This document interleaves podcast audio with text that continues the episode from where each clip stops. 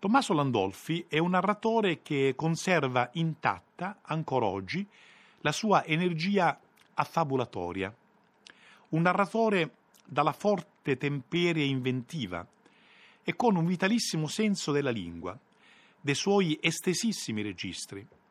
La sua scrittura ha una tensione metafisica e insieme grottesca, una tessitura ironica con effetti perturbanti, virtù che giungono certo dalle lunghe frequentazioni romantiche dell'autore. Landolfi è traduttore infatti di Novalis, di Pushkin, eh, di Gogol, tra gli altri. In quella scrittura il mondo è come un gran teatro, l'esistenza come un immenso palcoscenico. La vita è una commedia giocata dal caso, anzi dall'intreccio tra caso e destino. Ma vorrei invitare a leggere in particolare quei racconti di Landolfi che sono mossi da una sorta di passione cosmografica, da uno sguardo nel tempo-spazio dell'universo.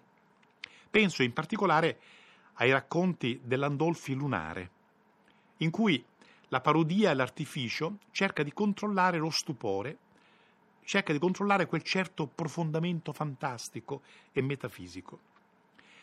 Per questa assidua animazione cosmografica, Landolfi possiamo dire che è uno degli scrittori più leopardiani del Novecento italiano.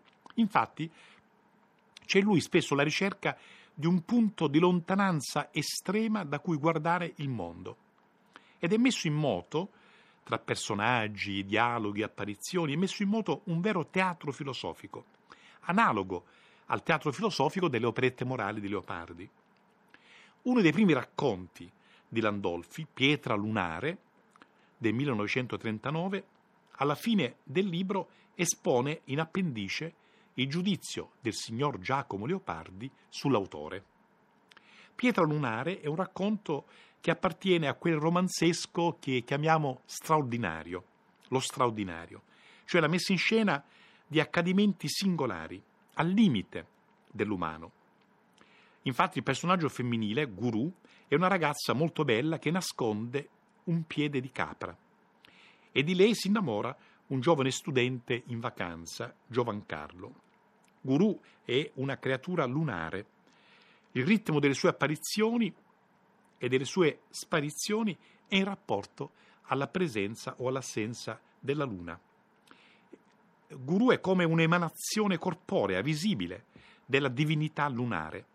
Luce e oscurità, angelo e demone, umano e animale si uniscono nella sua presenza.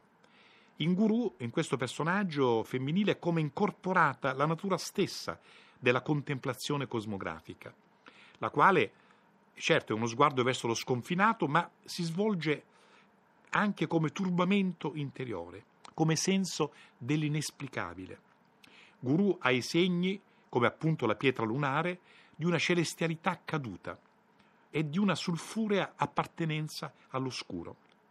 Infatti, quando nel racconto appare la capra bianca e nera e si fa prossima alla metamorfosi della notte, sulla faccia della luna trascorrono nuvole di pesce, dice l'autore.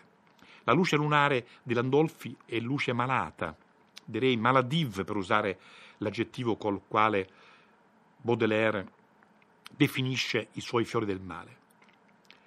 Avvolge questa luce tutte le cose in un bagliore che è insieme una grande nebbia. Ed ecco il racconto L'impero della luna, raccolto nella, nel Principe infelice dove gli abitanti sono tutti malati di chiar di luna, malati di chiar di luna. La luna landolfiana può mostrare anche l'altra faccia, quella cava, quella nascosta, la faccia che presiede al rovescio delle cose e così può scompigliare con la sua apparizione inattesa può scompigliare l'ordine delle cose. Ecco che Landolfi nel racconto intitolato Volta Luna fa agire fantasticamente l'espressione dar di volta alla luna, cioè tutti gli accadimenti in quella giornata si rovesciano. La fuligine nebbiosa che avvolge la luna, Landolfi la chiama nero di luna, nel racconto La piccola Apocalisse. E ancora in un racconto sul lupo mannaro c'è un personaggio che acchiappa la luna, la luna che poi chiusa nel camino sale verso la cappa, si fa nera e liberatasi dalla strettoia riappare finalmente in cielo, però fuliginosa. La scena fa pensare al frammento incluso da Leopardi nei canti, in cui c'è un personaggio Alceta che racconta all'altro personaggio, a Melisso, il forte turbamento causato in lui da un sogno. Qual era questo sogno? La luna che si staccava dalla sua nicchia, lasciando lassù un vuoto e cadendo sul prato sfrigolava e ardeva. E c'è un altro bel racconto cosmografico di Landolfi, Cancro Regina, del 1950, in cui la luna è detta fumosa lunucola. C'è nel racconto eh, Cancro Regina una macchina volante. Ci sono due personaggi chiusi nell'abitacolo. Il costruttore, che poi impazzisce e fuoriesce da questa navicella e sparisce nello spazio, e c'è anche colui che resta solo e che tiene il diario. C'è la sospensione della navicella tra la Terra e la Luna, priva di ogni possibile atterraggio o allunaggio. Cancro Regina è un trattatello che sottopone a ironia le sorti della tecnica. È un'operetta morale che fa trionfare l'oggetto sul costruttore, la macchina sul pensiero. Insomma, è un apologo che fa scivolare il viaggio verso la negazione dell'approdo, la vita verso una non vita, il tempo verso una sorta di mimesi artificiosa della eternità. In questa distanza dalla Terra e dalla Luna ci sono immagini, certo, immagini di venti, di albe terrestri, di paesaggi della Terra, ma tutto è ricondotto nel recinto dell'abitacolo, condannato a girare e girare senza fine.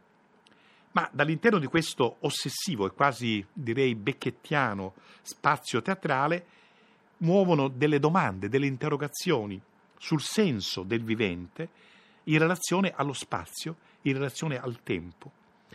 Muovono delle domande sul senso dell'esistenza del singolo in relazione al ritmo dell'universo. Insomma, l'Andolfi lunare e cosmografico e fino in fondo leopardiano.